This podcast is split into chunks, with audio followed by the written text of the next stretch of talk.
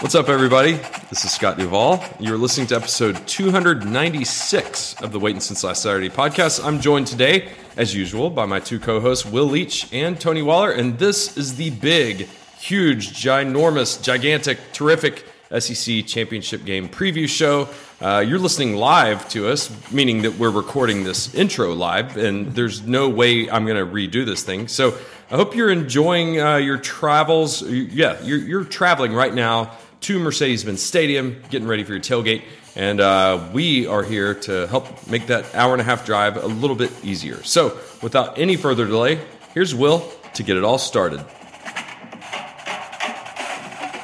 Yes, we are doing this live, which is to say, this is a podcast. We're standing behind you right now, talking into your. You think you're listening to the podcast on your phone, but actually, Tony, Scott, and I have sneaked behind you and are doing the show, following you around. If you turn to your left, we will move to our right, and you will not be able to see us. That's how dedicated we are to the live. Yes, experience. Tony's like uh, Travon Walker right now. Unless you're on the Stalking. treadmill, because I'm not doing that. Oh man, if you're on the treadmill. No, we don't have to move if they're on the treadmill. That's the whole point. We can just surround them. That's the easiest person to do this with, is if they're on the treadmill, treadmill, because you just sit right there. Well, I yeah, I'm actually in the back seat of your car. Do not be afraid. This is this is the new reality of uh, on-demand podcasting times. Um, so yeah, we uh, as as we get started, I, I do want to note that this is our. Um, I guess for the regular season, this wraps it up for us. We're going to have some sort of talk, hopefully, about the college football playoffs in a week or two uh, with some to follow. But I do want to say thank you to our podcast sponsors um, SP2 Hospitality, particularly the Pine Bar, The Root, and El Barrio. Yeah, and I'm, I'm glad you brought that up, Tony, because I went by there today to see Scott Parrish, who's one of the SP2s in the SP2 hospitality. I, we can explain that later. In fact, I think I'm going to have Scott and Sachin on a spotlight series sometime in the off season after Georgia football has finished. But um, one thing he did want me to specifically tell you, Tony, is that they are starting a whiskey club like they had at the uh, pub on Main In- at the Root. All right. Yeah, so they're going to be starting that. Um, I was at the Root today. The studio space is amazing. Last week they had Jay Gonzalez of the Drive By Truckers play. yeah. Um, he said that went really good. So I mean, it's a full spot where they have a stage and the acoustics are really good. So the, expect a whole lot more things uh, from the Root. But um, while I have y'all here, before we get started into the SEC preview, I mentioned that I was talking to Scott today. He and I spoke for about three or four minutes. And I wanted you to hear from him. You've been hearing from us all season about the Pine and El Barrio and the Root, but I wanted you to hear from Scott as we were walking from the Root to El Barrio. And uh, here's a little bit of our conversation. All right, so this is Scott. I'm with Scott, and we're over here leaving the Root Basement Bar, heading over towards El Barrio. And I just wanted to get caught up with Scott Parrish, uh, co-owner of uh, the Pine, El Barrio, and the Root, and just kind of see what's going on either this, you know, December and on into January. What's going on over at the restaurants and the bar? Well, the you know the Pine and the Root uh, holiday season's pretty busy with Christmas parties and and whatnot, but got a lot coming into December, first of January. Um, the Pine Wine Club has been a, a big success for us this year. We will continue that into next year, and then the Root with the expansion. Live music or whatnot, we're bringing back the Whiskey Club, which will be fun. Oh, that'll be uh, big for Tony. He was a member of that when you had the pub on Main. That's right. That's right. So we've expanded our whiskey list down there. So we'll be bringing back the the now Root Whiskey Club. So we're excited about that. And then obviously more live music. We're going to do some comedy acts. We do trivia and all kinds of fun stuff going on at the Root. At the root. Okay, so that that covers the root, and it's expanded. If you haven't been by there lately, the Transfit used to be right next door. It's gone. It's a full uh, place where they can have concerts. And in fact, uh, last week they had Jay Gonzalez from the Drive By Truckers play. Uh, so make sure you stop by the Root when you're looking for whiskey or for live entertainment. Now we're we're actually walking right now to El Barrio, and uh, so you mentioned something earlier about maybe some tweaks in the menu, which that kind of happens with restaurants. What's going on with the menu at El Barrio? So El Barrio, you know, it's, it's very much a seasonal restaurant, right? A lot of outside seating or whatnot. And as we move into winter months and cooler months, we tend to tweak the menu. So we've been working with our head chef, Delela, and we're revamping our tacos and all kinds of plates and empanadas and everything. So we'll be rolling out a new menu here in January. Okay, well that sounds good. And of course, as I'm standing here uh, on on Milledge Avenue, we have the putting green. It, it, it still looks great. Yes, breaks a little to the right, and it, they're they're rolling very fast. Yeah, that's one of the most unique things. I mean, I mean, if you're looking for Instagram photos and while you're eating great tacos and food, there's really no better place than here at El Barrio because you got the view of Five Points here in Athens, and you get to entertain yourself or let your children be entertained while you you and your uh, significant other are eating. So, last thing the Pine Bar. It's the date night spot. It's uh, the tapas. I've I love the uh, bacon wrap dates that y'all have there. Um, what's what's new or what hasn't changed uh, at the Pine Bar? And again, the, the Pine Bar is very seasonal, so that menu is constantly changing. But we pivoted a year ago to the smaller plates and the tapas style and focused more on the wine list. We have upwards to 150 bottles now. Um, we have our wine club, which is really cool.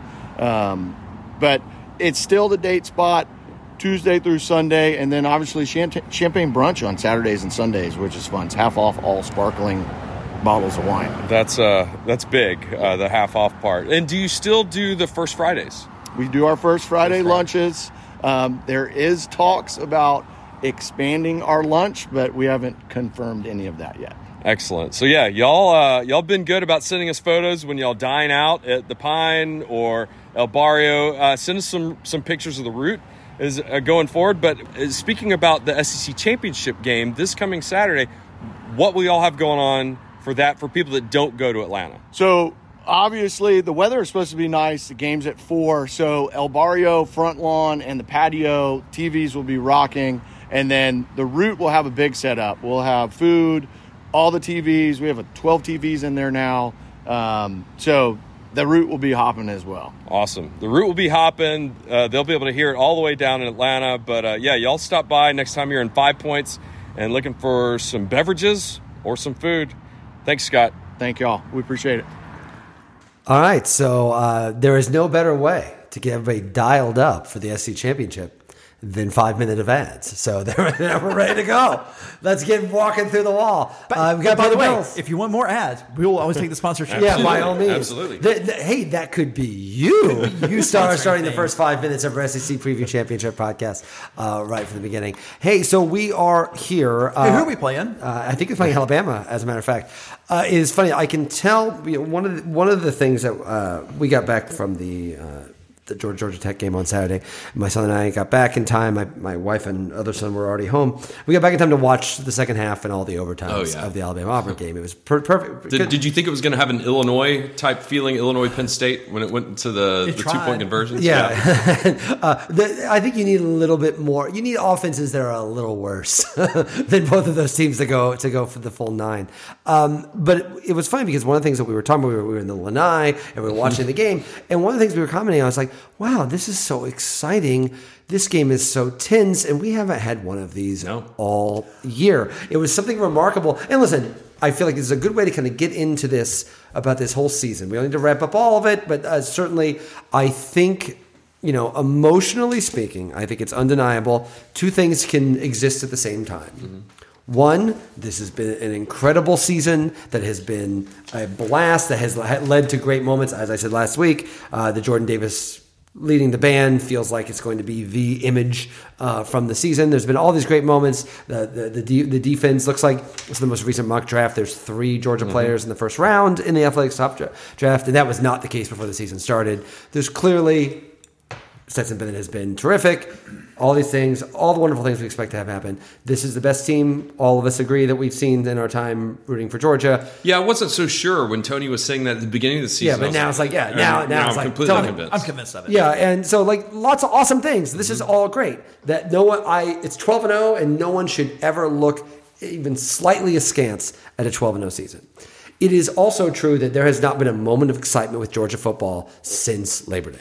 like there just hasn't no, been. You're right. There, just hasn't right. been. And I don't. And excitement's maybe the wrong word. Tension. Tension is probably yeah. the, is probably the right word. There just hasn't been a moment where you this it, a single game has even been slightly in doubt maybe that first quarter of the Auburn game, but none of us were really actually After very the Tennessee concerned. first drive. Yeah, maybe the Tennessee first drive, but even it was just like they're going to get this right, and then they did. Yeah. There just hasn't been any tension in this season at all. Whereas that Auburn Alabama game was nothing but tension for four hours.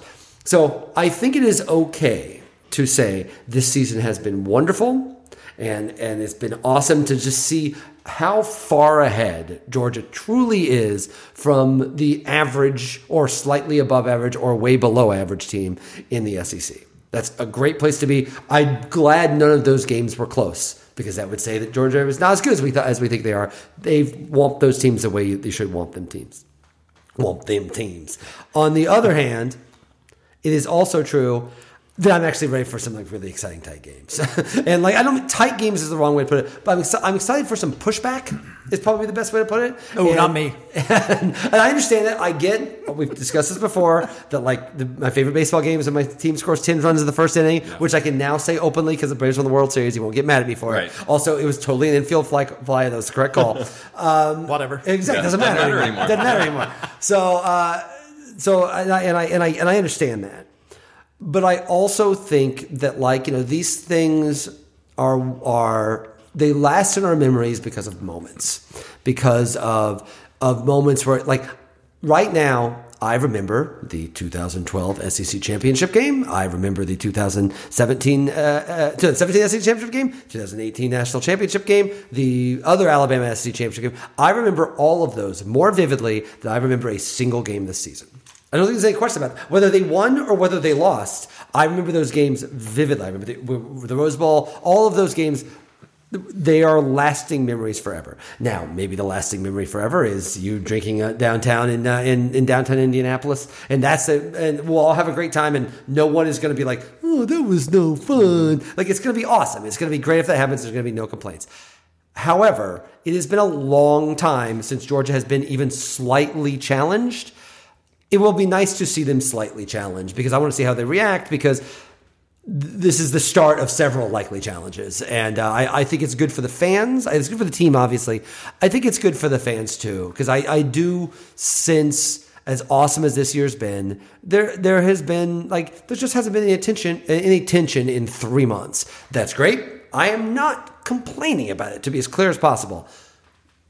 But memories last forever. Be like Cardinals fans remember the 2011 World Series so much more than they remember the 2006 World Series. But uh, you know, Atlanta, Braves fans will remember. Oh yeah, Soler's home run. Yeah, I mean, like you remember these like incredible moments. You don't remember picking them up at their, their feet in the air and, and letting them uh, picking up in the air and letting their feet dangle till they die. And so, I'm not saying that it will be unpleasant. It will be awesome. However, I have to say part of my excitement heading into this, in addition to being like, wow, Georgia SEC championship game, they're playing Alabama, they're going to be in the playoff, is also like, okay, now it's serious because it hasn't really felt serious really in a while. Yeah, I think that's probably a, a good way of looking at it. Although I will say that I'll continue to take un, unexciting games um, in in a heartbeat right now. I think the interesting part to me, and, and this is what I, I've been pondering for the last two weeks, really, is uh, there's going to come a point, whether it's this game, the next game, or the next game, uh, if we if we have a third game, um, that where Georgia is really going to have to respond to a real challenge. And I, I would I would put the only thing I would push back on is I think the Tennessee game where they gave up a touchdown, they scored, they gave a field goal, and it's like, okay, Tennessee's not going away. Um, and, and then of course Georgia scored 24 unanswered points. But As um, they do. As they do. Um, the I think the the part about it to me that is um, we'll find out. And of course, we're I, we're probably three hours away from making a prediction, but I'm, I'm joking. We're not that far. Uh, we got a basketball game to go to. We are, just so you know, we are going to the Memphis Georgia game, basketball game. We'll all be sitting together. Look for us. Wait, Yeah. the game's already happened, but uh, we will be. If you see us, it was us. We're, we're behind you right now on the treadmill, but we will. We, we are finishing this podcast and then going to the game and making our big. We're expecting to be on the jumbotron. Oh, it, it- like like when you see Jack Nicholson at a Lakers game. Hey, WSLS is here. Yeah, I will be fully expecting that. But uh, yeah, maybe. Um, I'm we're that. still behind you. Yes. The um, the thing about it to me is it's going to be interesting to see how Georgia responds to that. I'm utterly convinced Georgia will respond well. We have responded well uh, every time they have been whatever you want to say, punched in the mouth. The version of that is tickled hard. Um, but That's, that's a great point. so um, I, I guess Tennessee came close to. I mean, it, I mean, look, not for nothing. Georgia, Florida was 0-0 with three minutes left in the second half, the second quarter. I mean, uh, and but that's what that's what Georgia does. Georgia flips game scripts. Uh, whether The question is if they would have played the way that they did against Alabama, the way they did against Florida at the beginning of the game, would that game be 0 0? No, probably not. Probably not. And, and so that I mean, I'm I'm fully expecting Georgia to be behind this game. I just am. I, it's fine. It, I just, uh, teams have figured out that you can script a good drive against this defense and score. Um, Auburn did it. Tennessee did it. Florida came really close to doing it. Uh, Georgia Tech absolutely didn't. um, Charleston Southern came closer. Uh, I think it bears repeating that Charleston Southern came closer. And um, you know, the the exciting part to me too. Um, we earlier the three of us were talking about tickets to this game and how how they are surprisingly high. And I think there are a lot of Georgia fans who feel like you do, Will. Um, who want to see the exciting game and also kind of want to be there when it happens against Alabama. Yeah, I, and I, I think there's no question about that, and I think that I think that that, that is. I was wondering in when we did this show, obviously we talk about the matchups, everything, how much we wanted to talk about the Alabama thing, which I don't like. Listen, I understand that this is not a top shelf Alabama team, which is to say there are only three in the country. yeah. but it's almost scarier. yeah, Well, I, I, you bring up a good point though. But a lot of people are like, "Oh, this Alabama team's like they had one of the top three football teams in the last twenty years last year." So, Yeah. you know, the fact that they're merely eleven and one and have struggled in a couple of games makes everybody like, "Eh, this team ain't nothing." yeah, it's worth nothing. It's worth noting that if like They won the Western Division of the SEC. They're, they're a good team. And, and if the, and if Texas A&M misses that field goal or that goes one way direction or the other, Oh, yeah. I mean, We're- I we're think not ranked Geor- number one if that happens. I agree, I agree, and I think even though I think everyone would say, well, the eye test Georgia's better, and maybe they might be one away one in the College football playoff? Yeah, but I think we but are. not in the polls. Not Not the the AP polls, polls, Yeah. Absolutely. And so I think that, that that's one little thing that a game that obviously is considered a little bit of a fluke, which happens. But the idea that this is a lesser Alabama team is it's not what they were last year. They're not as good as they were last year. They're not as good as some of the Alabama teams we've seen.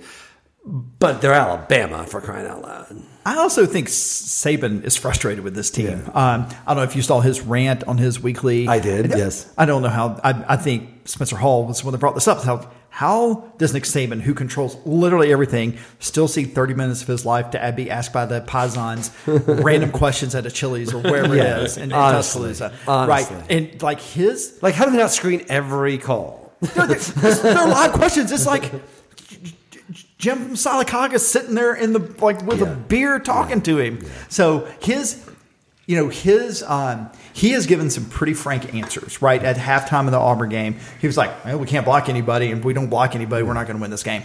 That is a very uncharacteristic. Honest assessment from Nick Saban, who constantly coaches even in halftime press conferences. And, and it's funny. I thought it was interesting his post game after the Auburn game. I don't remember seeing him ever quite so like not giddy. he- he didn't expect to win the Like, he game. was, he kind of had that look like can, can, can, Just we believe found it? money. Can we believe Yeah. we pulled that off? He kind of had that like shitting grin in his face, right? And he was doing the he was doing the Dougie or something. which You I, knew they were going to win that game. I have to say, but uh, Saban didn't look like he knew. He didn't think he was. and and I think that that actually scares me a little bit. Absolutely. you can play the underdog card. It- now, now, Yeah. Will, you've brought it up in the past. The last time Alabama was an underdog, it- they're an underdog this week. Is it- 2015. does it go from Georgia to Yes, Georgia? it does. It does. Now there are, I think, a couple of lines had that line eventually moving to a pick'em or Alabama by like a half. But I think Like we in the pri- playoffs, Yeah, yeah. yeah, Yeah. yeah. No, I mean in, in fifteen. In, uh, the, Oh, I yeah, see, yeah. The, the the the rain, the game, rain the game. sad game.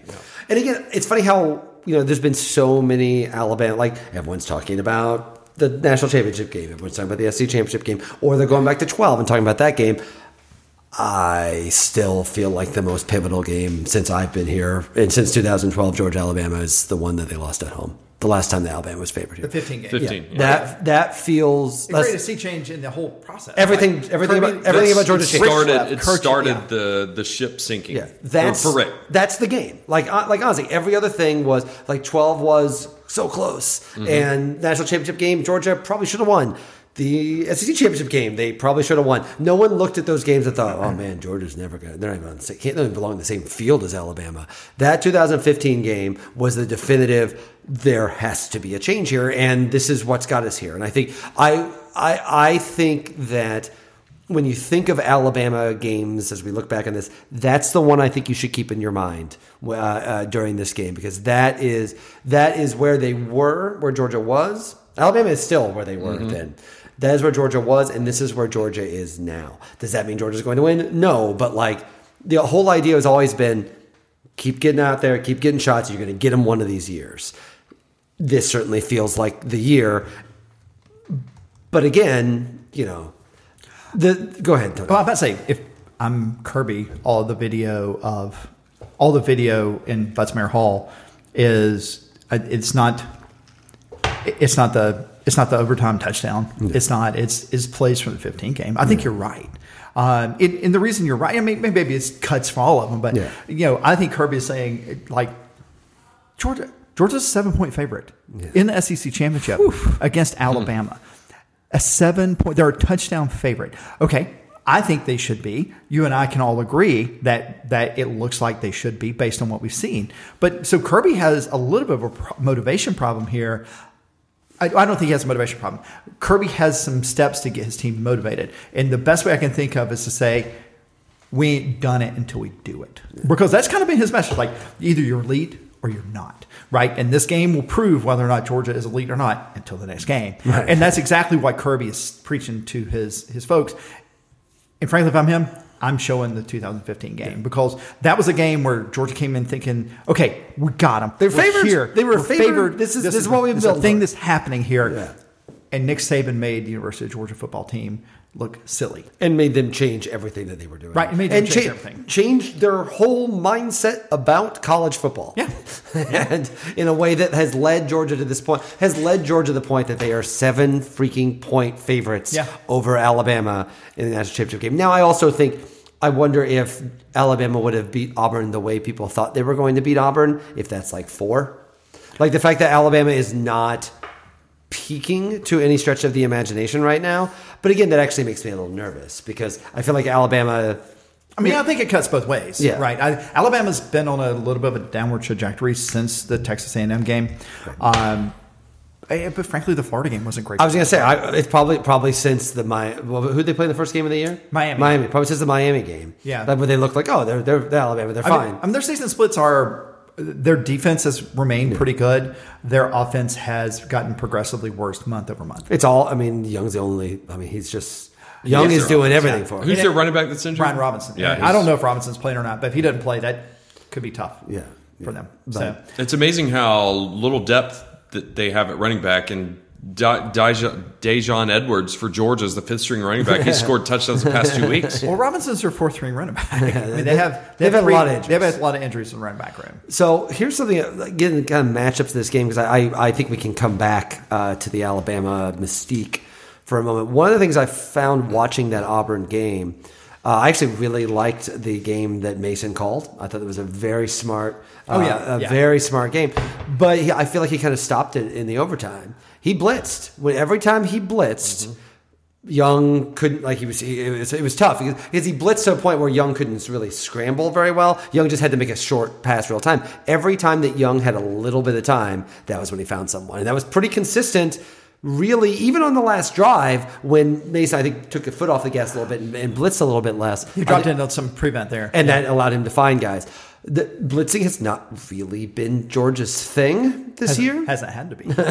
And I am curious if you see we hear You'll that a, my notes. Yeah, but but we hear that a lot this year. We've heard that a lot this year, right? That like it's it, you know we've always talked about at the beginning of the year like oh well uh, even even with uh, with with with uh, some of the previous offensive coordinators, there's always been the idea of oh well, they're holding it back for this game. They're holding it back. They're waiting for the big game to do it. Um, this is a year that like okay so we've, we seen them are they holding back everything? Like uh, i guess that's the question is it feels like to me like he was in trouble when they blitzed pretty much the entire game. It wasn't his fault. It's not like he gets scared. It's just that like the, the offensive line's having trouble. The right tackle was a problem for them all game.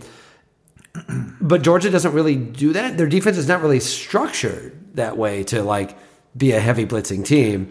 Do you think they'll just play it straight up, or do you think they'll blitz after the trouble that he had with the blitz last week? No, I think we'll see more blitz. I'm glad you brought that up because one of the things I've been thinking is like when Georgia has blitz, and they've done so deliberately, um, they have had great success. Part of the part of the thing that I think Georgia will do is um, the one thing that Georgia does really well, probably better. It, the thing that I noticed early Georgia was doing that made me think this might be the best team I've seen in my lifetime is that Georgia is basically able to bring defensive pressure from the front four that looks like a blitz.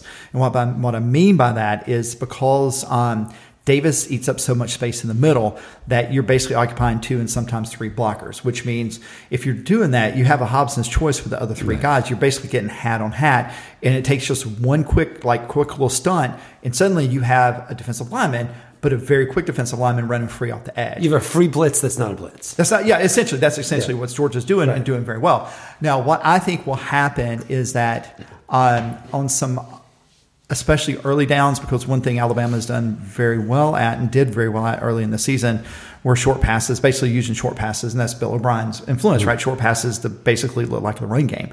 Uh, at or behind the line of scrimmage, about 25% of their passes, uh, and it goes up to about 60% early downs. Um, it would not surprise me in the least if you see, uh, you know, Dean or somebody like that on doing some offhand, or even Dan Jackson coming out of the safety slot, doing some offhand blitzing, uh, but won't be from the edge. I think it'll be in the middle. And what basically what you'll do is you'll, um, you, again, you'll let Jordan Davis eat up space in the middle, and you'll show that little cross, and uh, with the idea that Jackson basically is going to fill that space. Uh, that probably the offensive lineman is going to shift to try to occupy on that cross. Um, but it does does worry me a little bit because I, the key to this game is making.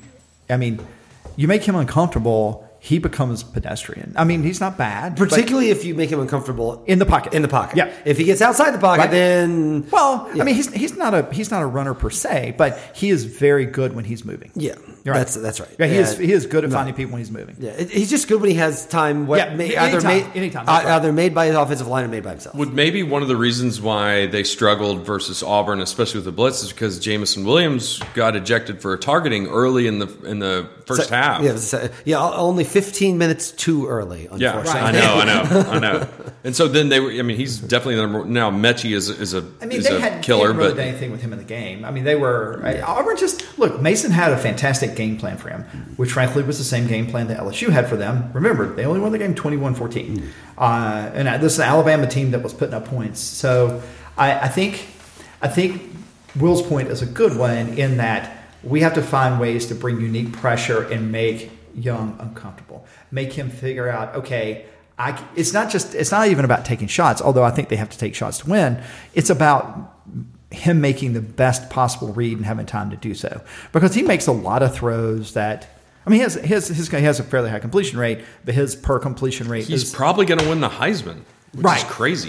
well, his his per his yeah, per that says more about the Heisman. Yeah, it, it does. Him, but, yeah. but his his per completion rate is like three and a half yards uh, less than Stetson's because he throws a ton of balls at or behind the line of scrimmage, even five yard balls. Um, what you want him to do is instead of finding uh, a swing pass to the, the running back or um, a receiver cutting inside on a bubble screen or whatever it is Alabama runs, uh, you want him making the, the quick read outlet pass first, which means you're throwing to the tight end at two yards where you're just, Georgia's defense is just going to smother that.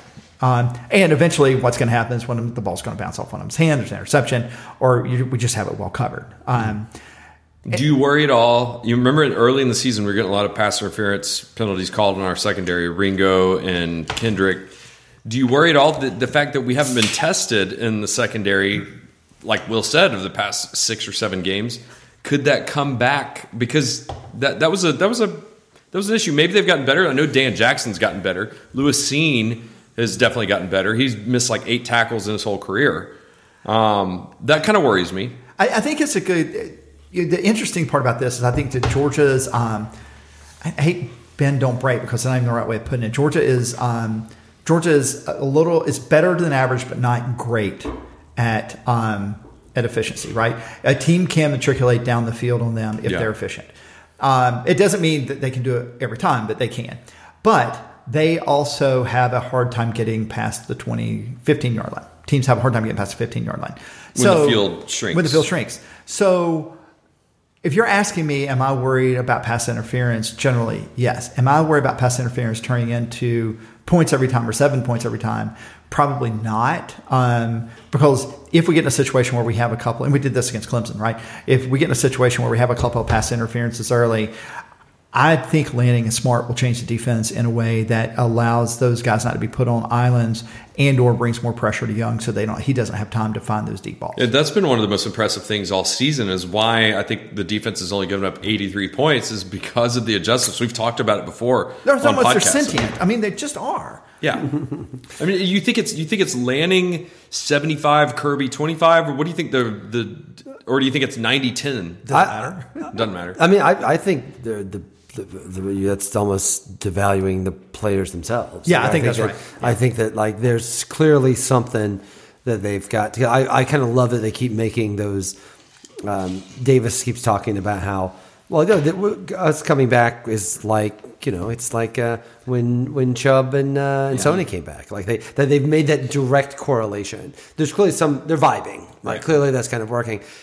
I have to say it is to our credit that we have spent uh, uh, we have done the opposite of what I suspect most people previewing this game will do, and that we've started with the Georgia defense against the Alabama offense rather than the uh, the Georgia offense against the Alabama defense. I think we have to say is Georgia's offense is fourth of the nation. We can move on. Yeah, I, so I think that maybe we should talk a little bit more about it because uh, I guarantee you. Listen, why? Listen, everybody have your do your do your drink. Seth Emerson, I thought did a terrific piece, really looking back at the journey that Stetson Bennett took to this point. Let's not forget. Uh, I think he quotes uh, that there was a, there was it was Roquan who is the one that said before the Rose Bowl in 2017, okay, this Stetson Bennett guy that's been playing Baker Mayfield, that, that dude is fast. He called him quick as a cat. Like he's like that dude can play, and I had forgotten another uh, little tidbit from that story that Stetson had committed to Lu- Louisiana and Billy Napier. He had committed to Billy Napier, and then on signing day, Kirby called him and said, "I got a scholarship for you if you want to come." Oh, from his uh, junior Yeah, college. junior college time, okay. yeah. Yeah. So, uh, like, that, he was that close Yeah. to going and playing for Billy Napier, Florida's next head coach. Right. Uh, and is, believe me, he could be transferring to Florida right now. I have to say, like, to- it, it is, and so it was a really, really smart piece, just tracking how kind of absurd his journey has been. This, I mean, he's been fourth string on Georgia. I think three different times. like it is. Uh, That's he- 12th string if you're keeping score at home. and uh, and and you know he's obviously at the junior college and then almost went to Louisiana and like he's left Georgia and then come back. It's like a wild, wild journey to be the guy that may be the one. Like like he like remember he was Jake Fromm's class. Yeah. Like like that's how far So he has and like. Julian Rochester, the Yeah. two of the longest running Georgia Yeah, players. that's right. Yeah. Yeah, but of course he left, so so he loses a little bit of that. But like it is, it, it's a really really smart piece, and I, however, I feel obliged to point out, I do not get a sense that there has been people love people are happy with Stetson. I'm not saying they're not happy with Stetson, but like when Jake Fromm came and had that first year. It felt like that is Georgia. Remember, I spent all that year being like, it shouldn't be Fromm, it should be Eason, it shouldn't be Fromm, it should be Eason. And everyone was like, you're an idiot. And, and I was like, no, you're just all South Georgia people that want the Georgia guy to do it. And I, and I was totally proven wrong. Um, and uh, it's also worth noting in that piece, by the way, that the reason that Kirby called Stetson was because Justin Field transferred. Justin Fields transferred. And just so he, depth? yeah, so, so he just wanted depth. It's wild. It's just an absolutely wild journey to get to this point. And that feels like it should be part of the legend of Stetson, shouldn't it? Like we should all be like, at ev- this is the guy, after all, that is gonna that everyone thinks is gonna be the one that gets Georgia the championship.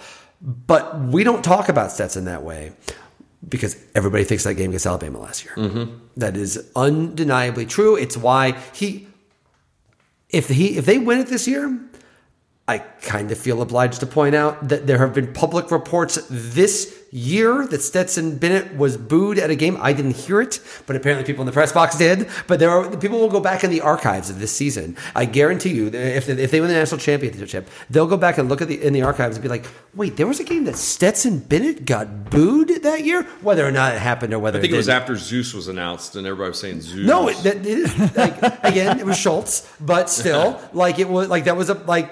I'm the- going to fact check. That was a thing. Like it was a like he was not the only person to report that. Yeah. That there were boos when Bennett came in because people wanted Beck. Like Bennett should be this incredible Georgia story. He's a he is he's a he's a Georgia guy. He loves Georgia. He came here as the, as the, as the piece points out. He came here because he just wanted to be a part of Georgia football. He did not think uh, he said I'm here to play, but like he could have gone to Louisiana and started. He could have transferred at any time and probably started somewhere else. I mean, he, I have a good third. He had he could have gone to Harvard and Yeah. played at Harvard, right? He could have gone like a lot of like he could have gone to a team that was in the top twenty five all year. Yeah. I mean, like you know, there's a lot of places that he could have gone, but he wanted to be a part of Georgia. This should be the legend of Stetson. We should all be like, oh my god, this Georgia kid, he's the one. But we don't think of him that way because of the Alabama game last year. Like that's all there is to Oh, it. 100%. That's all there is to it. They that like we talk about Georgia having it over the top, but that's how much of an Alabama of a of a emotional thing they have over Georgia. It's Stetson Bennett who has been fantastic this year. He's been like there's been a couple of mistakes here or there because he's a human being that sometimes makes mistakes, but he's been all you could have possibly hoped for. He's like JT Daniels was supposed to be the reason that Georgia was going to be so awesome this year kick to the side because Stetson Bennett's been so good. I still feel like the lack of an embrace for Stetson Bennett, who in every other way is the perfect Georgia story. We love walk-ons, we love scrappy guys, we love guys that are shorter. He's perfect in every way, but because he sucked against Alabama last year. Everyone thinks he's uh, so. This of all the things, it's the perfect kind of lead up for this game because this is talk about a guy facing down demons he's the reason I think Jordan fans still have not entirely embraced him. And I guarantee you, there's a little. If he struggles in the first half, you're going to hear Daniel stuff. I don't think there's any question about it. If just because of the the parallel of Hurts and Tua doing that with Alabama as well. Well, I mean, I think the I, I think I would just say look at the stats nerd. Um, so you listen, if if Georgia had had the def, I'm sorry, if LSU last year had had the defense Georgia had this year. That's- uh, I'm sorry, two years ago. That's probably a bad example. Alabama was a bad example. But if any other team had had an offense that was averaging over seven yards per play, averaging over 40 points a game with this defense, they would be talking about them the way they talked about Alabama last year and the way they talked about LSU two years ago. But they aren't because Georgia's not starting the quarterback that whomever whomever they are thinks that Georgia should start.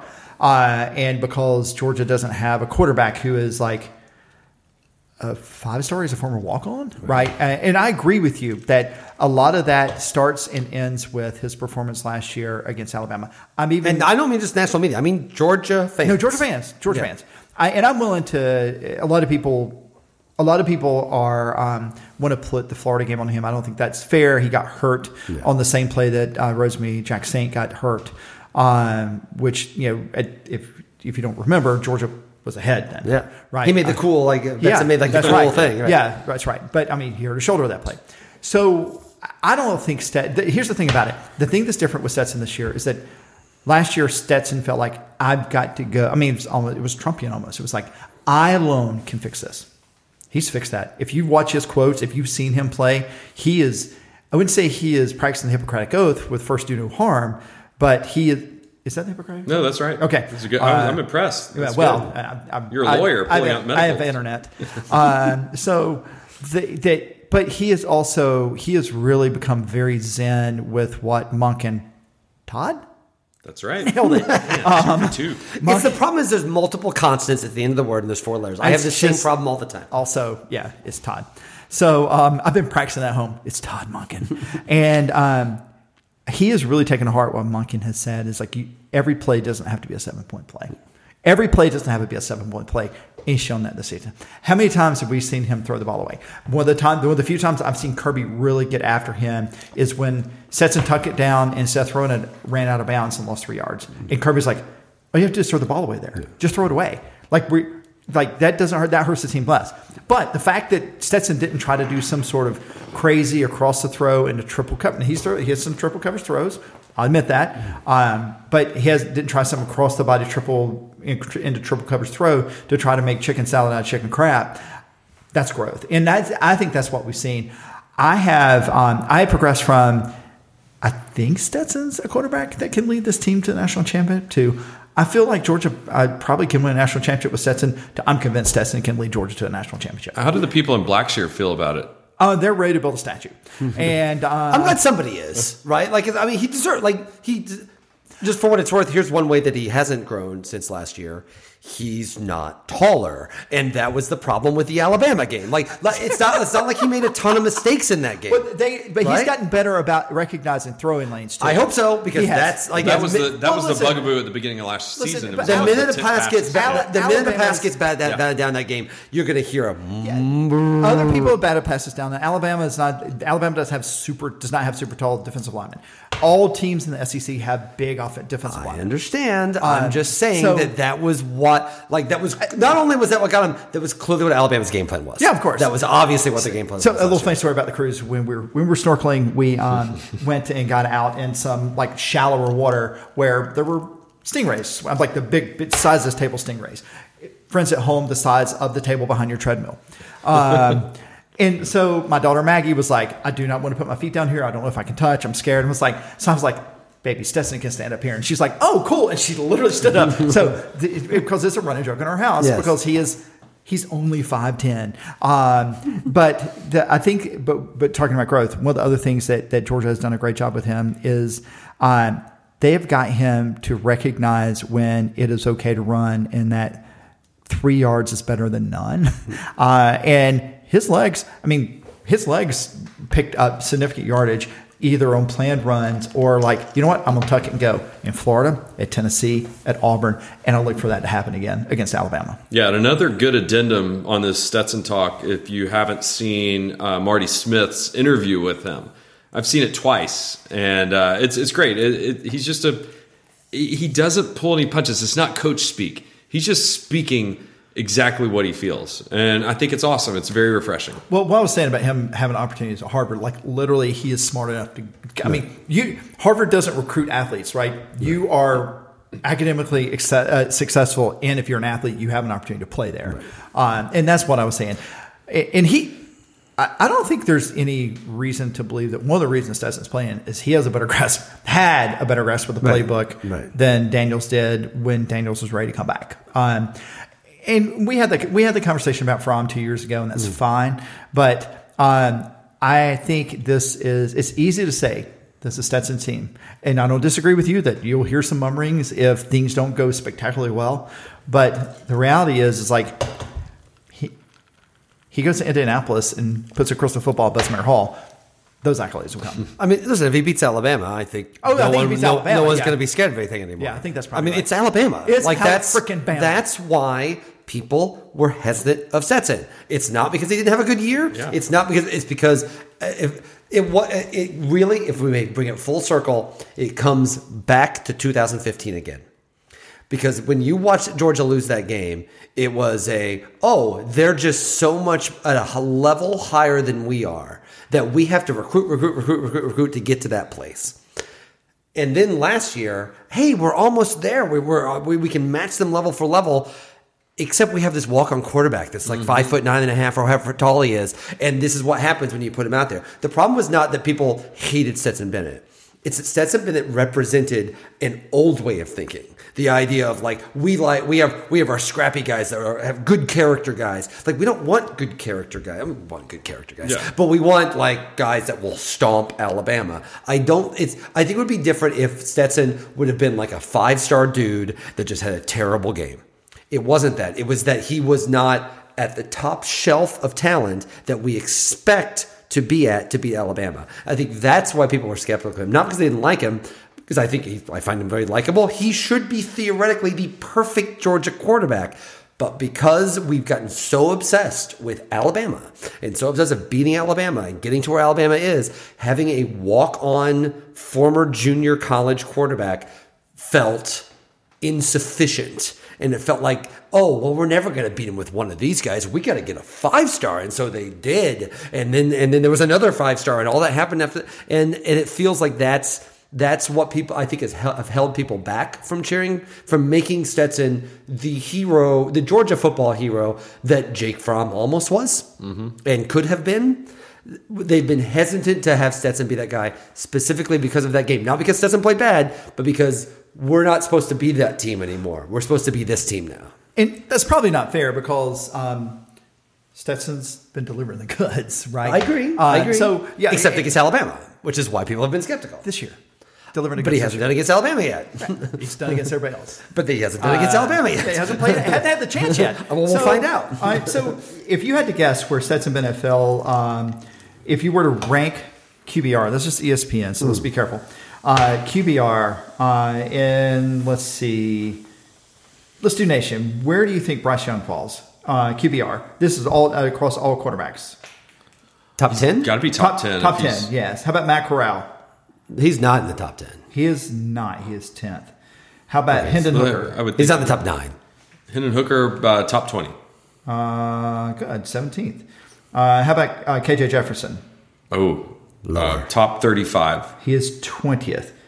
How That's about Stetson Bennett? Where do you think he is? I'm gonna guess he's top seven. I'm just saying he's top five. Second. Yeah. Wow. He is. In, he is.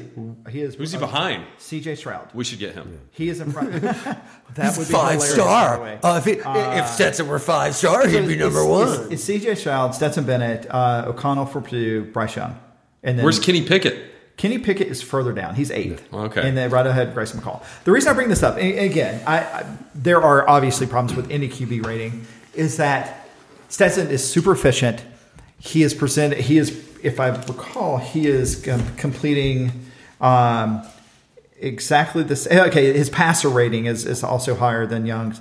He's completing uh, 3% fewer uh, passes than uh, Young, uh, but he is. Um, but he's also he's completing a yard and a half more per completion, right? So the the the point I say about that is that, and, and I'll talk about this when I get to my actual preview. The only place on the field where Alabama is clearly better than Georgia is quarterback, right? Uh, if you were to do a position by position- Talent wise, right. talent wise, right, is is clearly quarterback. But it's not the yawning gap if you just want to say five star versus walk on. No. Agree. Yo, like when they both started college, 100%. This ain't when they started college. This is the SEC championship in 2021, where both teams in 2021, it is not no, uh, October of 20. And that's what I would say to that. Yeah. It's not October. Listen, I- hear what you're saying, right? I hear it's like, but the Alabama game, right? It was eight months ago. Also, not for nothing, Georgia's won 16 football games since then. Of course. Alabama hasn't. I'm, Um, I'm listen. I am not criticizing Stetson Bennett. He's been awesome. I'm talking about Georgia fan psychology, and I'll put it this way. This is, I think, this is the best way I can probably put it. One of the things that's very frustrating about the Kirby Smart doesn't know quarterbacks. Uh, re- it's revisionist, right? Yes. There is not anyone in the world that thought, oh, they need to pull Jake Fromm for Justin Fields right now. No Georgia fan thought that at all. It didn't even occur to him. In fact, when Fields came in, you got nervous. Not because Fields was bad, but because, like, wait, what are we doing? Like, something weird's happened. Something, something's going on. And they, which it was right. it totally ended up not working out at all. But, like, no one in the moment at all was ever calling for Jake Fromm to be benched for Justin Fields there's a little part. I guarantee you, there is a little part in in in, in the mind of a lot of Georgia fans that like if Stetson throws an interception or gets a couple balls batted down or the offense is starting to struggle, there's going to be a maybe maybe it does have to be maybe this is a switch. And again, I think some of that is the parallel. Of, of the, the there's a symmetry to it, right? The idea of because Alabama has beaten the last two times uh, Alabama has played Georgia in Atlanta, they're they've made a switch to the backup quarterback and it's won them the game. So like clearly there's a certain notion of that. I've heard rumblings of that. The idea like, well maybe if they have to, you know, they'll have to make the switch to do like you can see it, right? That's not fair to Stetson Bennett to any stretch of the imagination. He deserves better than that. He's played better than that. His story is incredible. He's been everything you could possibly want him to be. But because of Alabama last year, he's not been fully embraced in the way that I think he probably deserves to be. If he beats Alabama, he will be fully embraced, and that that will that's the one thing that, and I think it's it's stuff that's bigger than Stetson, and it's stuff that's not involving his play at all. It is again back to 2015. We're the team that's supposed to be jacked with five stars like Alabama is, and that's how we beat them. And once again, we're charting out a a, a walk-on junior college guy. I mean, but we didn't have Brock Bowers back then either, and that guy I think is Georgia is obviously better. Oh, I know. That's right. Yeah. like, I'm glad you said that because I, I, that's the, we'll get an actual game analysis now. Georgia's actually better. Georgia's better, right? And I am not saying that. I think Georgia's coach better. I think they're better prepared. I don't know whether there's a hangover from last season because of the incredible season Alabama had last year. I don't. It's hard to say, and I say this. I don't mean this. I hope it doesn't sound like hubris, but I don't know whether it's Saban's losing a step because he's like he's done it all. I don't know. It's hard to say, but there is there's no reasonable person that can look at the way Georgia has played, and everybody's like, "Well, Georgia's strength of schedule." I mean, okay, fine, but oh, but the Clemson game, sure, we can talk about that too. But Georgia didn't get like dragged through the mud by Florida and win by the hair of their chin, chin, chin, or by go to overtime by the same team that went overtime with Georgia fucking State. Sorry. sorry. I'm sorry. It's all right. It was, it was I needed. just realized. Yeah. Uh, right? I mean, that's what we forget. Alabama went to overtime on the same field with the same team that went to overtime with Georgia State. Did they go to overtime? They did. didn't Yeah, they? yeah. yeah. So I was like, I, maybe I made that up because I hate uh, Auburn. But the the reality is, is like I think every game is kind of fresh and new. I think that Saban actually had that right, um, and that um, I, I don't. It, the interesting thing to me is like there are a ton of Alabama Twitter and bloggers who sound regretfully like me in 2015, and that feels good. I am a petty person, and I will freely admit that it feels good. Spite is my medium, and the fact that they are like, well. Alabama was keeping the playbook closed against Auburn, and they're holding something back, really and well, rushing efficiency, and I, I don't. I, it's there. There's a whole lot of. There's a whole lot of um, walking to the gallows and not wanting to admit that rope burns hurt uh, going on in the Alabama camp right now. That doesn't mean Alabama can can't win. I'm just saying that's what it feels like. So if you're Monken and we Jeff or Todd? Todd, please. Uh, if you're Monken and Georgia loses the toss and has to uh, receive at the beginning of the game, and you you have your plays scripted, how do you attack them to to start out the SEC championship game of 2021? How do, how do you think he approaches that? I mean, I think he does it. Toss sweeps or bubble screens I, or I, I think more of the same? You know, I think RPO. I would be very surprised if we don't see a run up the middle of the first play. I'll be very surprised. Uh, the reason is is Georgia has been dynamite on first down, the second and third quarter on play action. I think. Okay, so I- even if it doesn't gain anything, you're you're, You're playing for the up. Monken yeah. is playing a long game, and that's something a lot of fans get frustrated with. But Monken's playing a long game. He is absolutely setting up for the third, fourth, and fifth series, and or or the third, fourth, and fifth. Uh, I mean, look, Georgia. If Georgia had wanted to against Georgia Tech, and I didn't see the drive, but I went back and watched it. If Georgia wanted to against Georgia Tech, we had plenty of plays that we could have gotten a first down there and gone and scored a touchdown, kicked a field goal. You know why? He was thinking about the, he was thinking about the second drive and third drive and fourth drive. For that matter, they could have gone for it on fourth and four and gotten it. But they're like, you know what? We're fine. We're going to get some points here. We're going to win this game by 40 points. and that is the mindset uh, that Todd Monken has right now. He knows what he has at his disposal. He knows what will and won't work. And the mantra is we're going to take what works. And it, it's it's like playing poker, right? If you if you play poker, you sit down at a table, you'll make plays early that you know are going to lose you a little bit of money because you know you're going to make a, a, a that, that looks like the same play, but it's going to end up different later that wins you have a lot of money. That's what Todd Monken's doing. So the other question, George Pickens caught a pass. It's kind of like what Will and I talked about in our Yeah. in our I lovely called that. I our called lovely that. show that we It had was a good together. show. Yeah, no, It was a I good know. show. And um, but yeah, a good show. Finally, we did a good show. Caught a pass. All your shows are good. So oh, I mean, with including you. We finally did a good one. does, is he more of a decoy still, or do you see him play maybe ten plays, or does he make a I think he- difference? I think he plays 15 or 20 plays. He plays about a qu- he, he, How many did you play against Georgia Tech? Probably like six. I think I think I think, I think it was a little more. That's 12 or 15. Yeah, yeah. Oh, really? Yeah, yeah, yeah. Um, I guess it depends on how many drives we have, but I, I could see him playing 20. He's Right. a guy. If you, if you, if you know, if you, let's say you're late in the first half and you want to maybe sneak Go deep. in Let's see one what more happens. play. Let's see what happens. uh, It's kind of a handy guy to have. Oh, Yeah. I thought if you wanted to rattle their defense and have them suplex somebody, because he can do. Just do it in the first half. Yeah. Yes, agreed.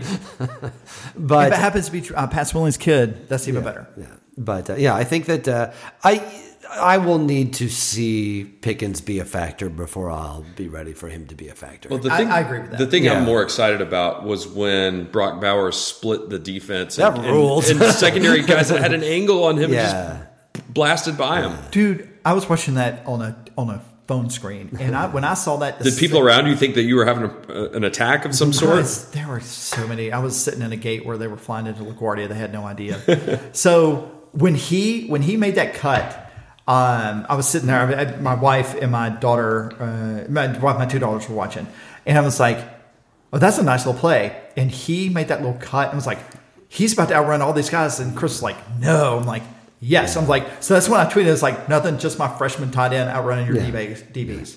If you look, if you want an example of the talent gap between Georgia and Georgia Tech, look at that. The tight end outran DBs with an angle. Here's the thing about it Alabama makes that tackle.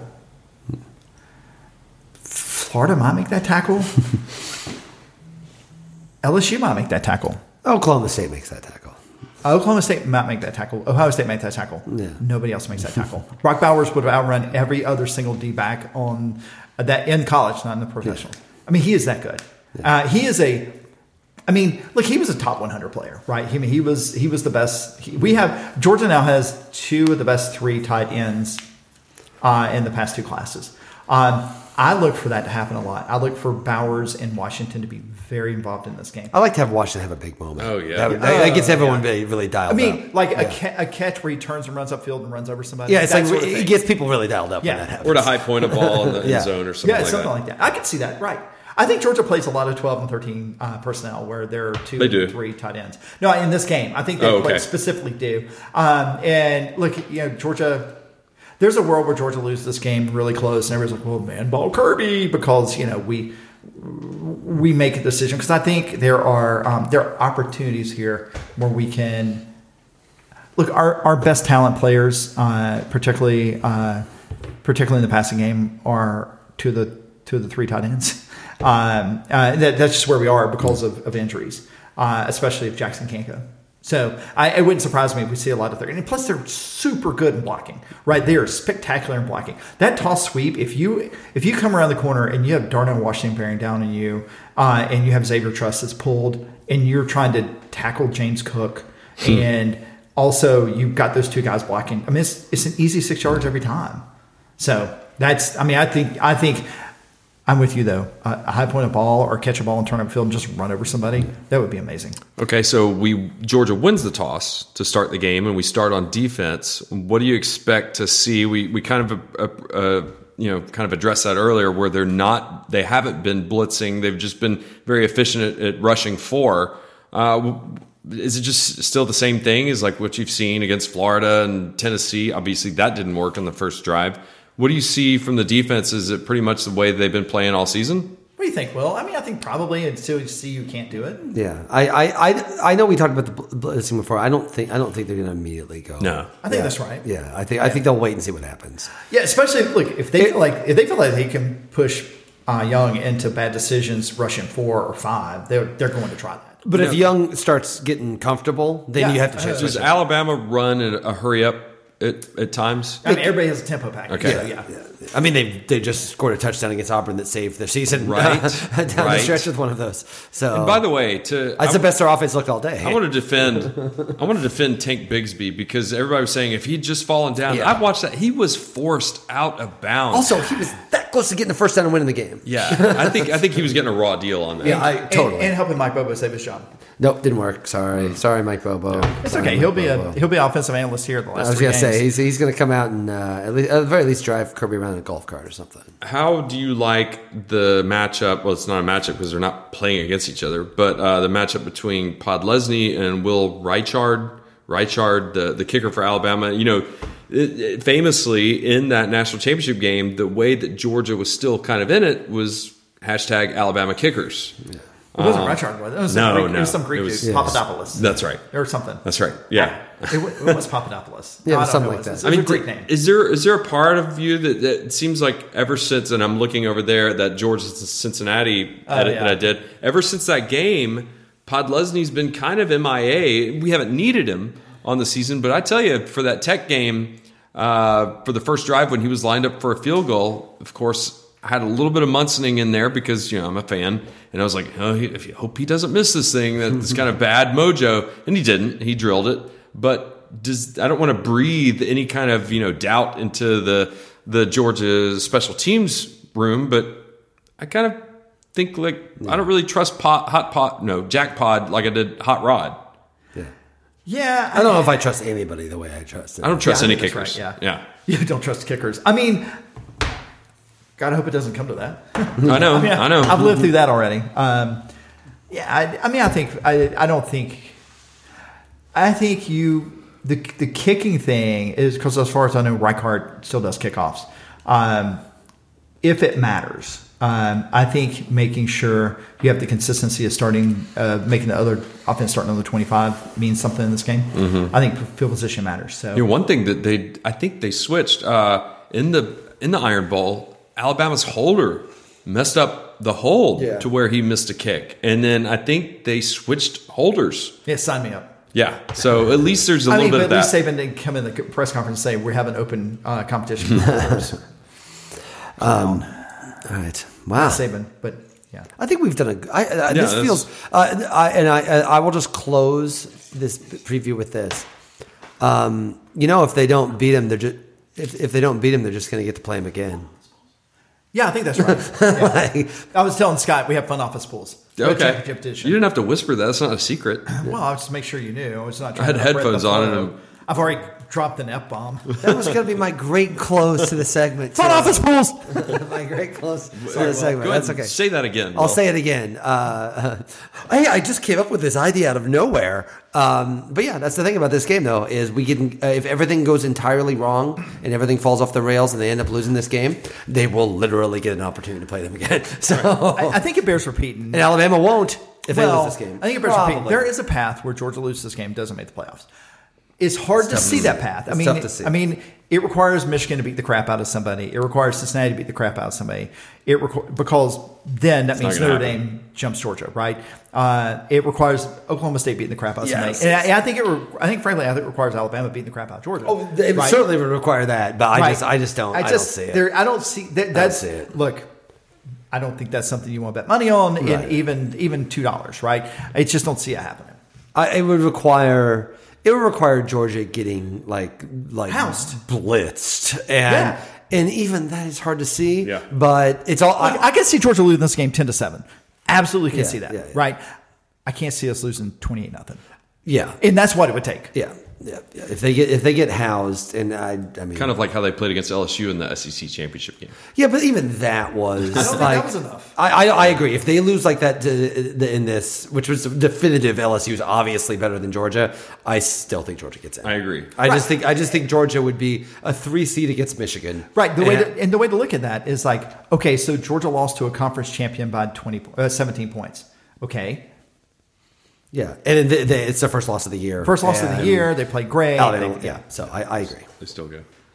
Uh, all right, so real quick, um, the series record for Georgia versus Alabama. Bama leads 41, 25, and 4. It's uh, been noted that Georgia has, has lost six in a row in this uh, series. And if not, The man enough game was the last win. The last one was the Britney Spears game. Oh yeah, that, that's right. Yeah. Britney- yeah, that's how that's how long Seven. it's been. 2007. Is that like 14 years. It's been so, look how long the culture has come since Yeah. then. Well, In she's, 2000 she's, she's free. She's and then now Britney's free, guys. and now everyone would look at him and be like, "Leave Britney alone." and so at the time, we're like, I, I have to say, when I was watching that game, I was like, I don't know what he's talking about, but yeah, seriously, what is going on with Britney Spears? So it might not be the Who timing, Mike right? Patrick was so yeah, the, the the question the question was a reasonable question, just the the timing maybe wasn't really great.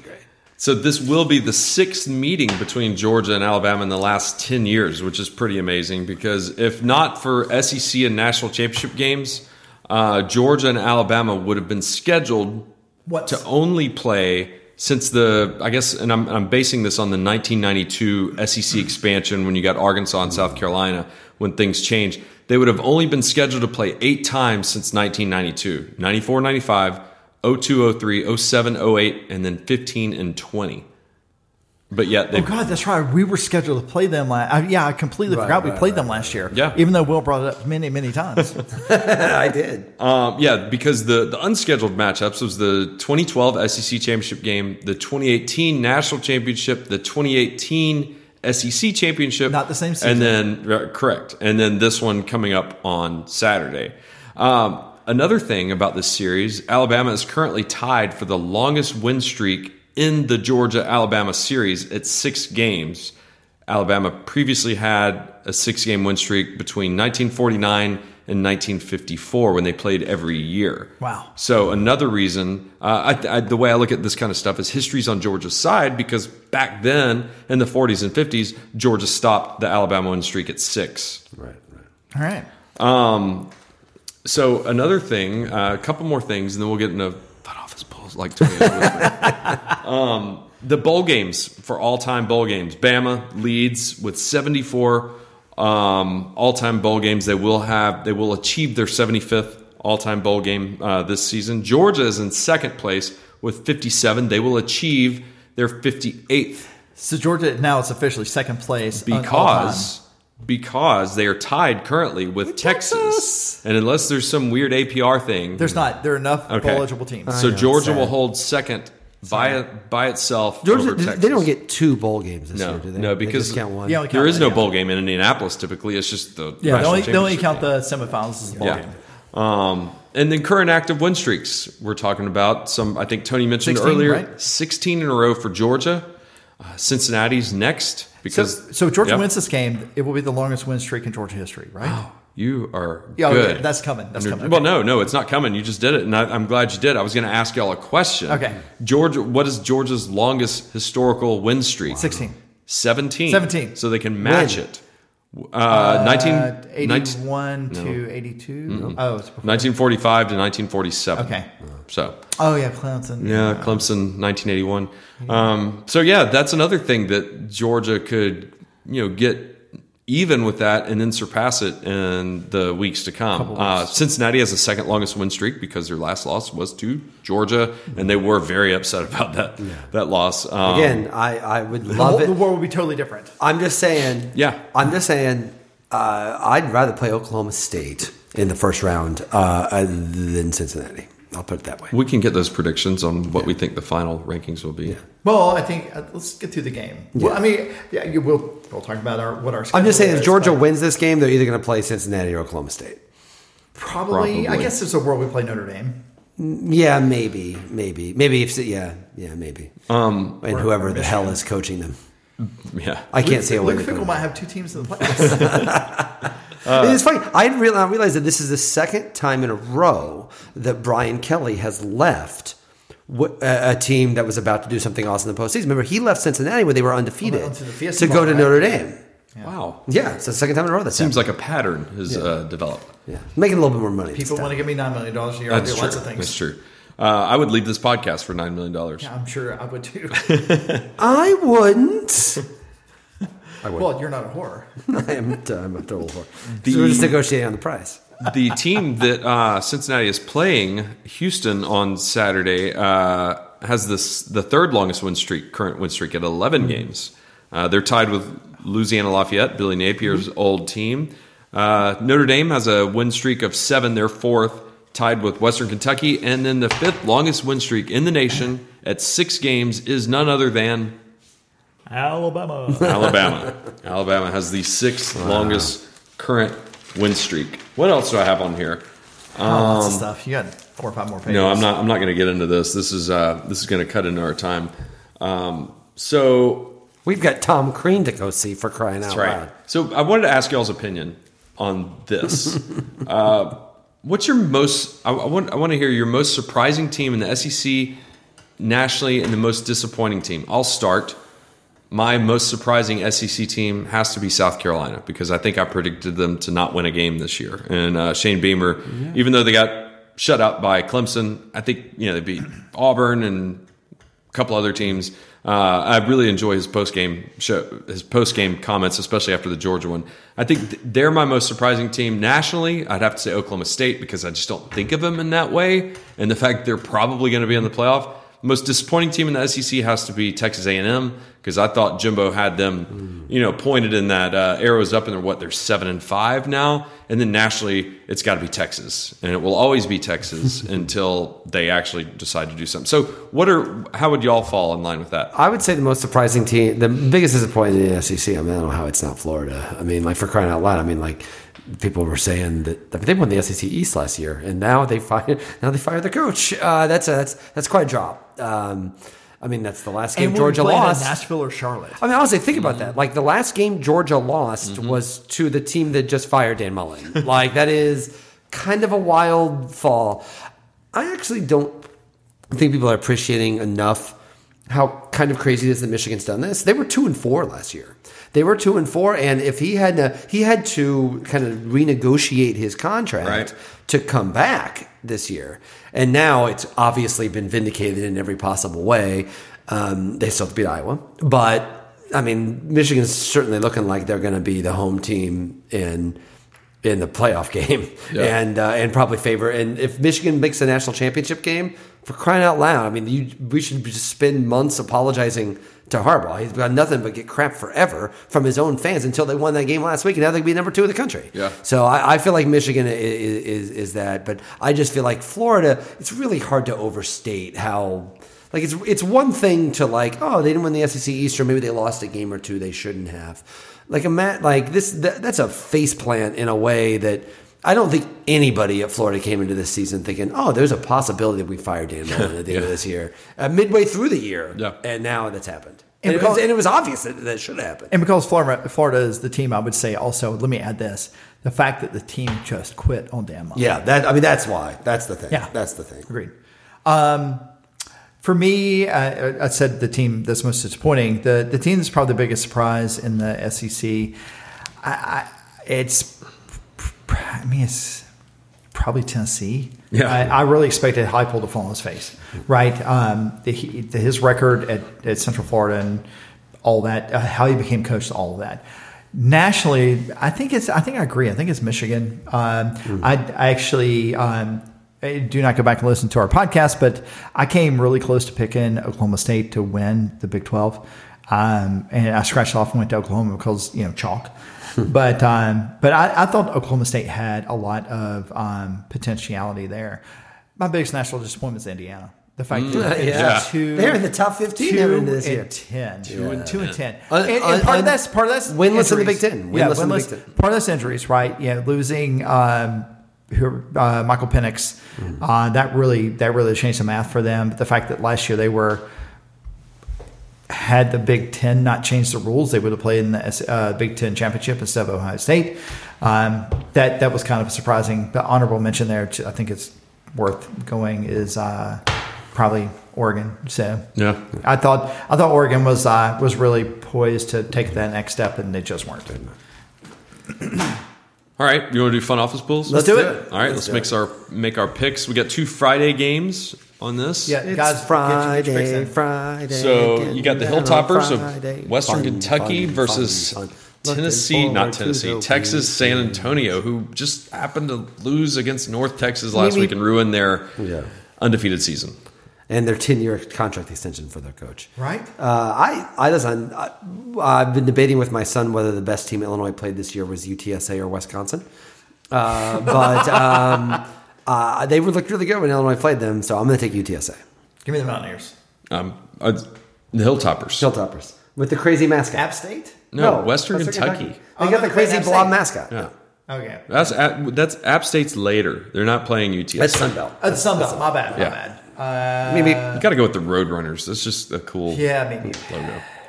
Okay, uh, Friday also Pac-12. They take their football seriously in the Pac-12. They play on Friday evening for their Utah. championship game. in like the saddest. They have the saddest stadium experience for that game. But they're in Las Vegas. oh, they're in Vegas They're this in year. Vegas Oh, now. They're- yeah, much better. they're- they're- much they're- better. Nothing sad about that. Much better. Much better. Tony would go to this. I didn't know they'd made that back. shift. I would go to the game in a If somebody second. charged you a flight out to Vegas and said, "Hey, you'll be back for the SEC championship tailgate," Yes. Oh my Yeah. gosh, I would No consider question. it Yes. anyway. You're Yeah, out of there. course, of course. Yeah, I think Utah wins. Yeah, I think so too. I, I mean, they destroyed them. I don't think they'll be them by 31 again, but they destroyed them two weeks ago, so I'll- they'll do it again. You got Utah. Yeah, oh, yeah. He nodded. I get That's great I podcast. yelled Utes. It did Um, you. Kenny Pickett in Pittsburgh faces off. I don't know anybody in Wake Forest, but Wake Forest. It's not Kedon Slovis. Yeah. That's USC. Uh, I, I think Pittsburgh. I'm I, taking Pitt. Pittsburgh. we made fun of Pittsburgh beating Tennessee so badly, and it turned out that was a decent loss, right?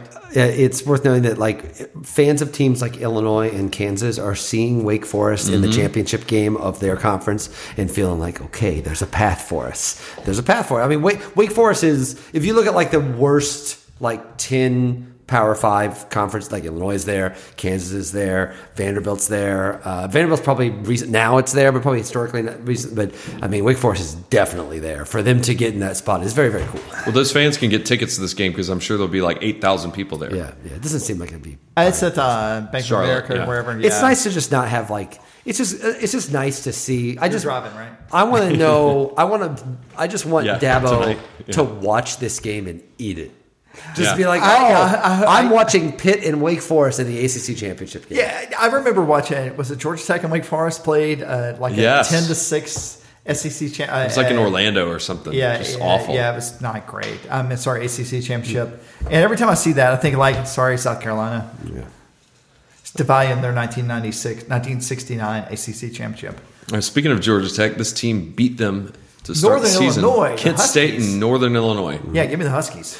Did you see that uh, uh, uh, the uh, off, the Oregon offense coordinator Moorhead went to Akron? Yeah. I feel like he could have got a better job than that. Yeah, I think so. But he he, he Yeah. likes cold weather. He's I had a big so. old beard. Um, he can be with John, hang out with John. The Gross. Zips, they have a kangaroo as their mascot. Yeah. Akron does. Also, by the way, do not do not sleep on the possibility of Mario Cristobal leaves Oregon for Miami. Don't sleep on that. Yeah, I see it. Um, I'm taking Northern Illinois.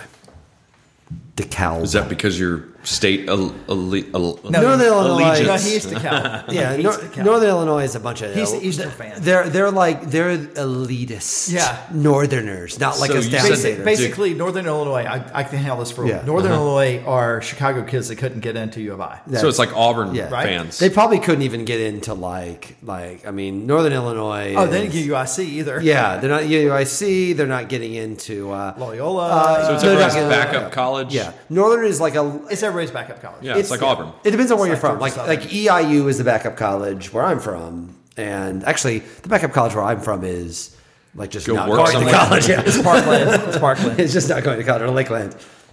Um, Can't go to school. Go to Eastern. Yeah, Eastern's a nice. Eastern is a perfectly nice Fine school. school. I Why, like. why Eastern. do they pronounce it DeKalb when it's DeKalb? because it's pronounced DeKalb. Same way as, as Same reason that everybody during the election would kept calling it DeKalb when they didn't know. Oh, that's right. Yeah. Right. All right, we got uh, now we have Appalachian State and Lu- La Lafayette. La Lafayette. Yeah. There you go. Billy Napier's ex school. I am still saying App State. Uh, the coach leaving. I just I think App State avenges their loss. Where do they play this? That that game will be in Lafayette. Oh, okay. just like the. I'll, I will take uh, Louisiana. It's think- not Louisiana Lafayette. It's Louisiana. I think it's important to note that I think the reason Brian Kelly came together so fast is LSU. Because I cussed earlier, I won't use the euphemism I was going to use. They stepped on something uh, by not talking to Billy Napier because the power people there are like, we don't hire directional Louisiana. Yeah, Yeah. I, I think And- Napier's such a good fit for Florida. He's I a have great. I don't like it. But he don't was- like no, I, I'm, Yeah. a, I'm nervous about that, and that's Yeah. the off-season topic. But Yeah. um, uh, I, I think he would have been a better fit at LSU actually uh, Hmm. because his time there. But I, I, our friend Paul, Yeah. he sent me a, a text like, "Why do you think Brian Kelly had to accept the job?" Then I was like, either something's coming down at Notre Dame we don't know about, or because LSU said, "Here's the money, Yeah. Mm-hmm. accept it by Monday, or you're done." Yeah. Yeah. So Uh, all right. Uh, Utah State at San Diego or at San. They're not playing at San Diego. They're playing in that tiny LA stadium that the Chargers played at for like a season. Oh or yeah, two. the the um, soccer stadium. It's soccer Yeah. stadium. I went to a, a Chargers game there. I'm so mad. It's I had- super fun to go to a football game. at I had an opportunity to go to the way. Chargers game Yeah. after the Rose Bowl, and I didn't because I wanted to go to Joshua Tree, but I wish I had. It's really fun. No, I had fun at Joshua Tree too. Well, you could have gone and then listened to U2's album. I could. No, yeah. That would have knocked Where- out both. It is where the streets have no name. Yeah. Um, the Flight. That's wrong album. Uh, same album. Yeah, it is the same album. That's right. Yeah. Uh, San Diego State. Yeah, I agree. San Diego State as Tekken.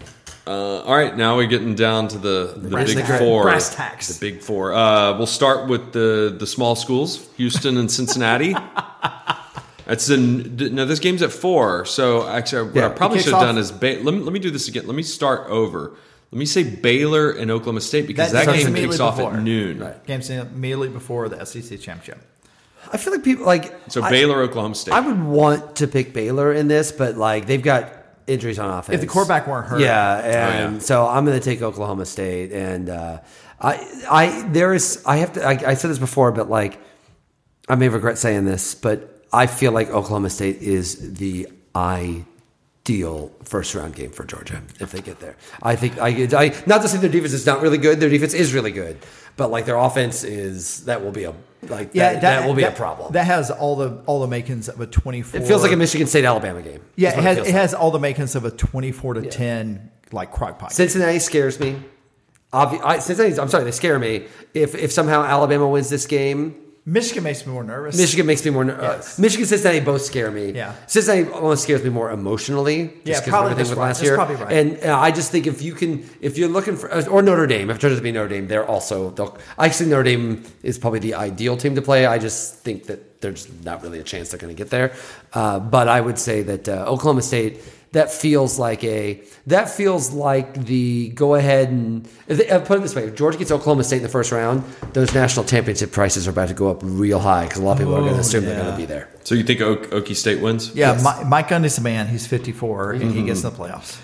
I agree. Uh, all right, then we got the little schools, Houston and Cincinnati. The interesting thing is that Cincinnati, if Oklahoma State wins this game, even by one point, Cincinnati's going to probably feel pressure not only to win, but to win impressively, uh, just so something weird doesn't happen uh, later in the game. And Houston's later in the good. Houston has, has won. They lost in week one to Texas Tech, and they've won pretty convincingly 11 in a row. Yeah. uh, since then. So this is not a pushover game.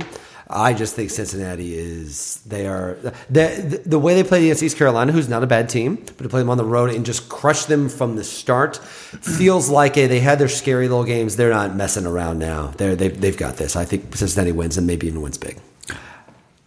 I think Houston made Spencer Rattler nervous.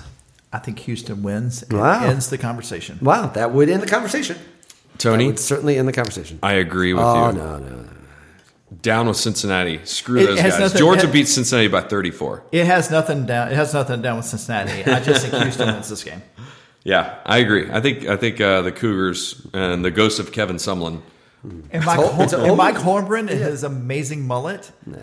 Holgorsen. Mike who? Holgorsen. Holgorsen. Holgorsen. Oh, I was thinking Uh, Mike Holmgren. Holmgren's coaching Houston. No. Mustache. Yeah, Mullet, mustache. it's all about the hair. No, no, but Dana I'm Dana jealous. Holgorsen does have a great hairline. Yeah. Yeah. And has since his West Virginia Yeah. days. His the point is his name is Jeff Monken.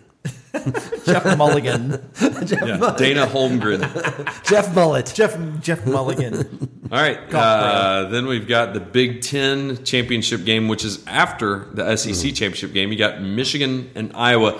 I'll go ahead and say I think Houston really does have a legitimate shot at beating Cincinnati. I think Michigan they'll win. They might wax Iowa in this game. I've said, I've heard people do the let down, look ahead, sort of like that, like like after Ohio State, Michigan, like Locked in. I, I Michigan Michigan has historically like they've had a rough few years. There's no question about it. They are, however, not the type of team, and Harbaugh is not the type of coach that after he gets a win like this Yeah, falls they're not. apart. You're like right, they, you're they are they are gonna. I think they are not gonna mess around with this game. and I think they're gonna stomp them. Yeah.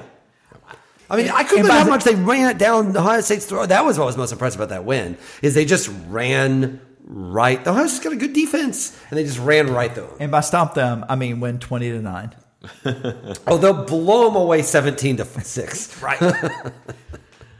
All right. All right, now time for this one. Yeah, then we got uh, Georgia and Alabama. Uh, as we've mentioned, spent a lot of time on. It's kind of like the ghost of Alabama versus Georgia. Um, six losses in a row. We haven't seen a victory since my 15 year old son, who is driving, well, not by himself, was just a little infant in a crib, and I couldn't yell when Mikey Henderson caught that touchdown pass because my wife was yelling at me that the baby's sleeping. So that's how long it's been. It's been, a, um, yeah. I woke my two year old daughter up. Oh, you, you did. an 18 month old. See, I wasn't allowed to wake him up. Yeah. Yeah. Um, so yeah, And by I, I mean my wife. and I was at the I was at the national championship game. I made a sad little video about it uh, back in uh, January of 2018. But um, you know, I think I think it's different. It definitely feels different. It's felt different all season. Um, Georgia hasn't. Uh, the closest Georgia since Clemson has come to to losing a game is winning by 17 points, and that was against Kentucky. Um, you know, the narrative is going to be written. The players are going to play. The coaches are going to coach. Um, but I see kind of it playing how it's played the entire season. I expect a little bit of tension in the first quarter, maybe even through the second quarter because it's the SEC championship game. I've watched a lot of Alabama this year. I've watched all of Georgia games this year. I think Georgia wins where it's not that nerve wracking in the fourth quarter. Georgia wins 31 to 10. Georgia's the better team. They've played better all year. Alabama has kind of skated by throughout everything. There is every reason to think that Georgia is not only going to win this game, but should the seven point spread. If it wasn't Alabama, I don't think anyone would be sweating that seven point spread. But it's Alabama. And I think I've been on record on saying on this very podcast that I will uh, believe that Georgia will beat Alabama literally when I see it. I'm going to take Alabama. All right. You have a score? Or we shot. I'm, I'm so emotionally spent after saying that. Uh, if 34 31. Okay. So to beat Georgia, Alabama has to do at least the majority of these things.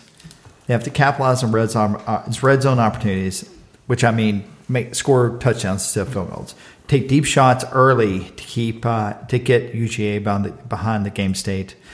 They got to pressure Stetson and contain Georgia in the 13 personnel. They have to win the turnover battle. Importantly, they do not have they cannot turn the ball over or give away possessions. They have to soften UGA's pass rush and make UGA go man to man and match up uh, coverage option. One of the things we talked about. Um, they have to find a way for the short passing game to work like the run. They have to take chances deep, and especially on fourth down, and they have to get Stetson to make him run on early downs.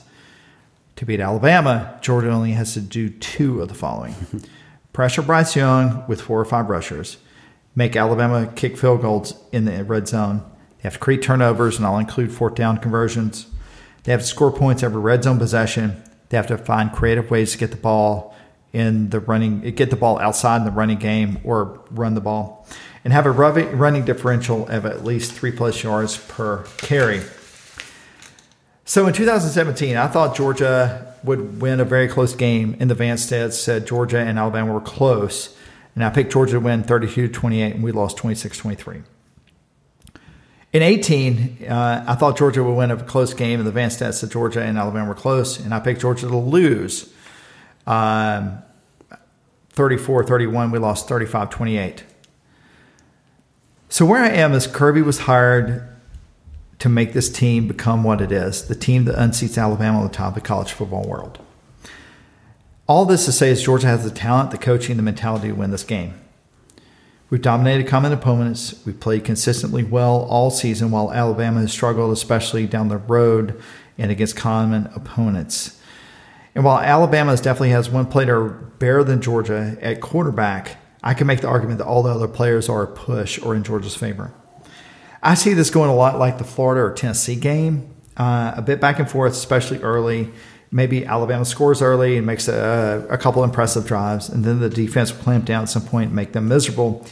Monken uh, will have the right plays dialed up, and Georgia will outscore Alabama in the second half. Stetson gets the Alabama monkey off his back.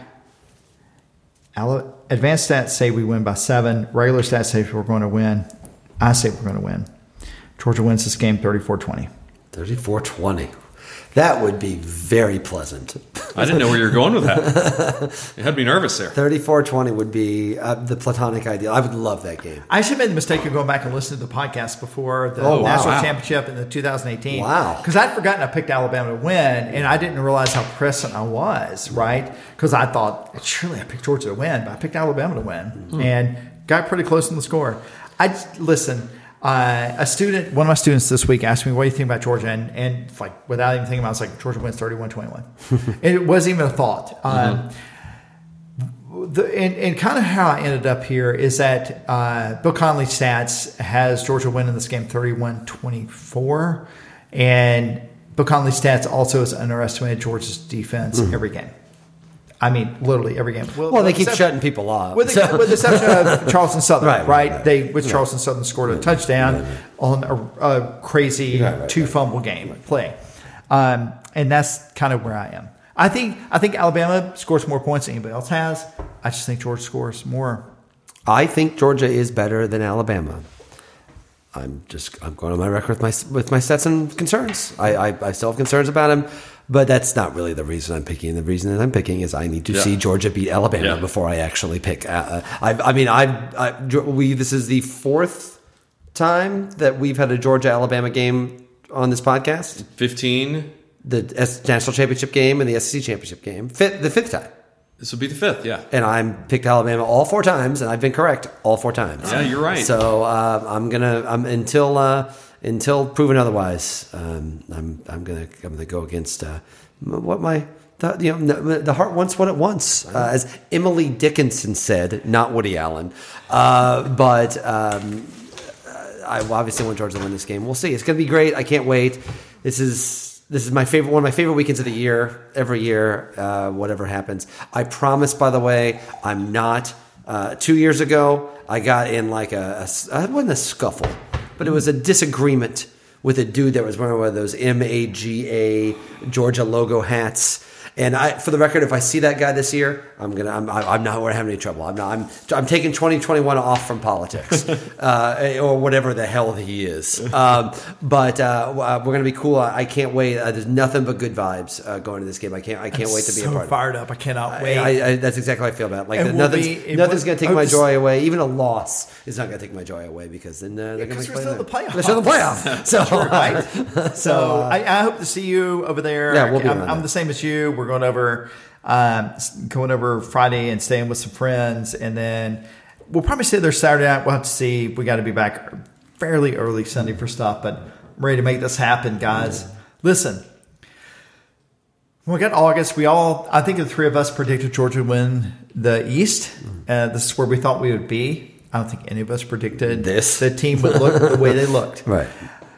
I still think this is the best team of my lifetime, and I'm an old bitch. So let's go over there. Let's do this. Let's He's a bad bitch. I am He's a a- bad bitch. I know what pearls, but All right. Well, hey everyone, be safe out there. Be careful out there. Hang in there. Uh, let's do this, and we will do our post game. By the way, after the rankings come out, because the rankings will come out at noon on. Sunday. yeah, yeah. So it'll, we'll- it'll be late Sunday. Yeah, so uh we're not going to be ready to get going uh, first thing. But hey, otherwise, be safe out there. Uh, enjoy it, and hey, go dogs. go dogs.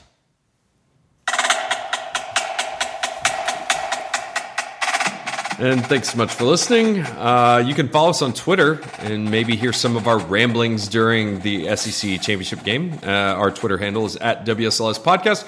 Also, if you're a thing, if, if social media is a thing, you, you're a thing, definitely. But if social media is a thing with you, uh, we're also on Instagram at WSLS Podcast as well. So uh, safe travels to Atlanta for the second week in a row. Uh, I have really good feelings about it, and I think you should too. And if you're listening to this, uh, you need to get off William Street exit right now. That's where you have to go park. If you're listening while you're driving to the game, get off William Street. It's uh, it's a little bit quicker. But uh, other than that, uh, we'll see you on campus sometime soon.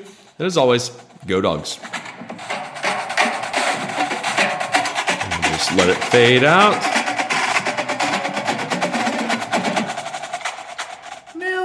I feel like that would have worked better if you hadn't said, "I'm going to let it fade out." I know. It's like when you say that uh, uh, that was a good segue. And close. Close.